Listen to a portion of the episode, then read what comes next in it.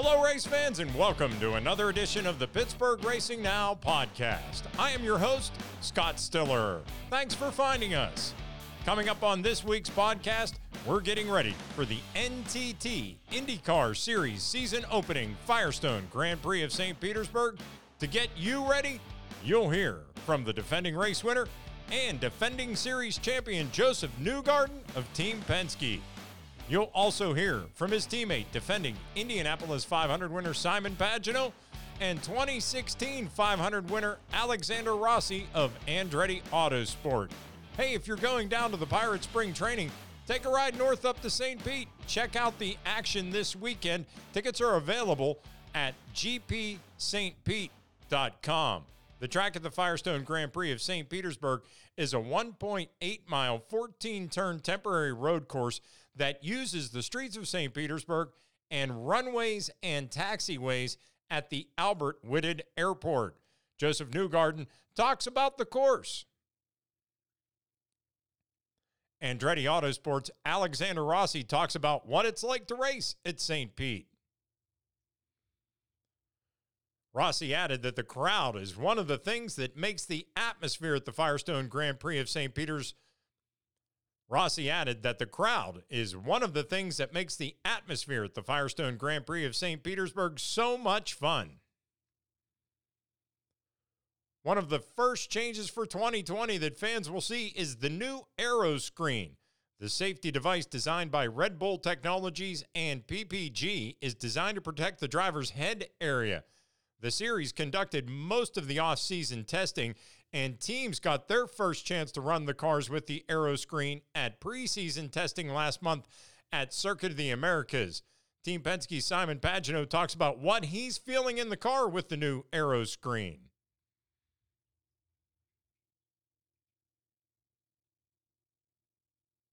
Newgarden, Newgarden talks about what he's feeling in the car. Rossi says the Andretti squad really hasn't had much time to work with the Aero screen. Newgarden added that the Aero screen definitely makes the car feel different. Another change IndyCar fans will notice is all of the new names and faces on the grid, including guys like Pato O'Ward, Oliver Askew, Dalton Kellett, and Felipe Nasr, to name a few, Rossi talks about what it takes to compete at the highest level of U.S. open wheel racing.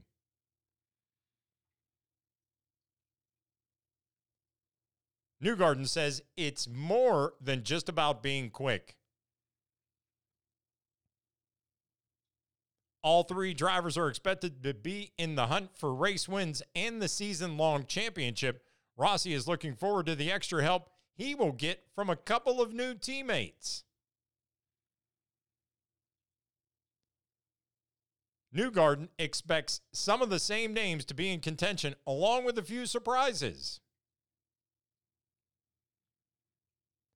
Pagenaud says he hopes to continue the momentum from an incredible month of May where he won the Indy Grand Prix on the road course. Pagenaud says he hopes to continue the momentum from an incredible month of May where he won the Indy Grand Prix on the road course at the Speedway as well as the Indianapolis 500. Pagenaud was asked if he enjoyed his 500 win or his championship better.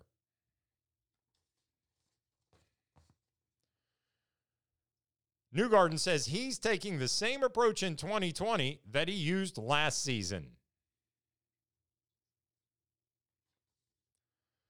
Some other changes fans will notice include Charlie Kimball driving the full season for AJ Foyt Connor Daly's going to run the ovals for Carlin Racing and the road and street courses for Ed Carpenter Racing, who is putting Rinus VeeKay in the number 21 Chevy.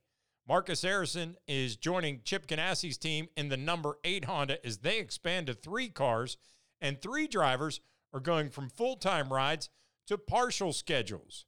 Tony Kanaan will only run the oval races for AJ Foyt Sebastian Bourdais is going to run four road and street courses for AJ, and James Hinch and James Hinchcliffe will drive three races for Andretti Autosport: the GMR Grand Prix on the road course at Indy, the Indianapolis 500, and the Texas race in June. Joining the Indy cars this weekend, the Road to Indy series, including Indy Lights, Indy Pro 2000, and USF 2000. There will be 13 total races this weekend.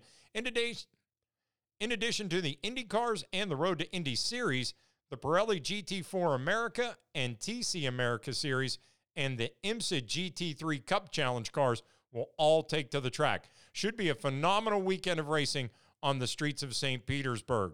In local racing, Cory Eliason and Trevor Feathers picked up the wins at Port Royal Speedway at the opener this past Sunday. AJ Flick finished 16th. Chad Kemenah finished 17th. Colton Flinner was the lone late model racer to head east. Flinner finished sixth. We are thrilled to welcome Lewis Long as a contributor Pittsburgh Racing Now. Check out his Sport Royal story over on the website.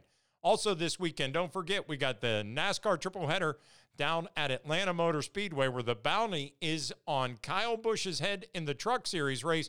Chase Elliott going after it in a GMS Chevrolet sponsored by Hooters. So that's going to be an exciting cup weekend down there. Joey Logano already has two wins after picking up the win last weekend in Phoenix.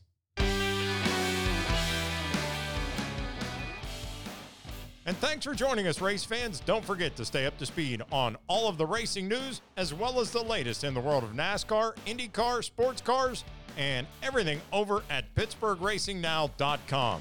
Any use of this podcast without the expressed written consent of Pittsburgh Racing Now is prohibited. My name is Scott Stiller. Thanks for finding us. We will talk to you next week.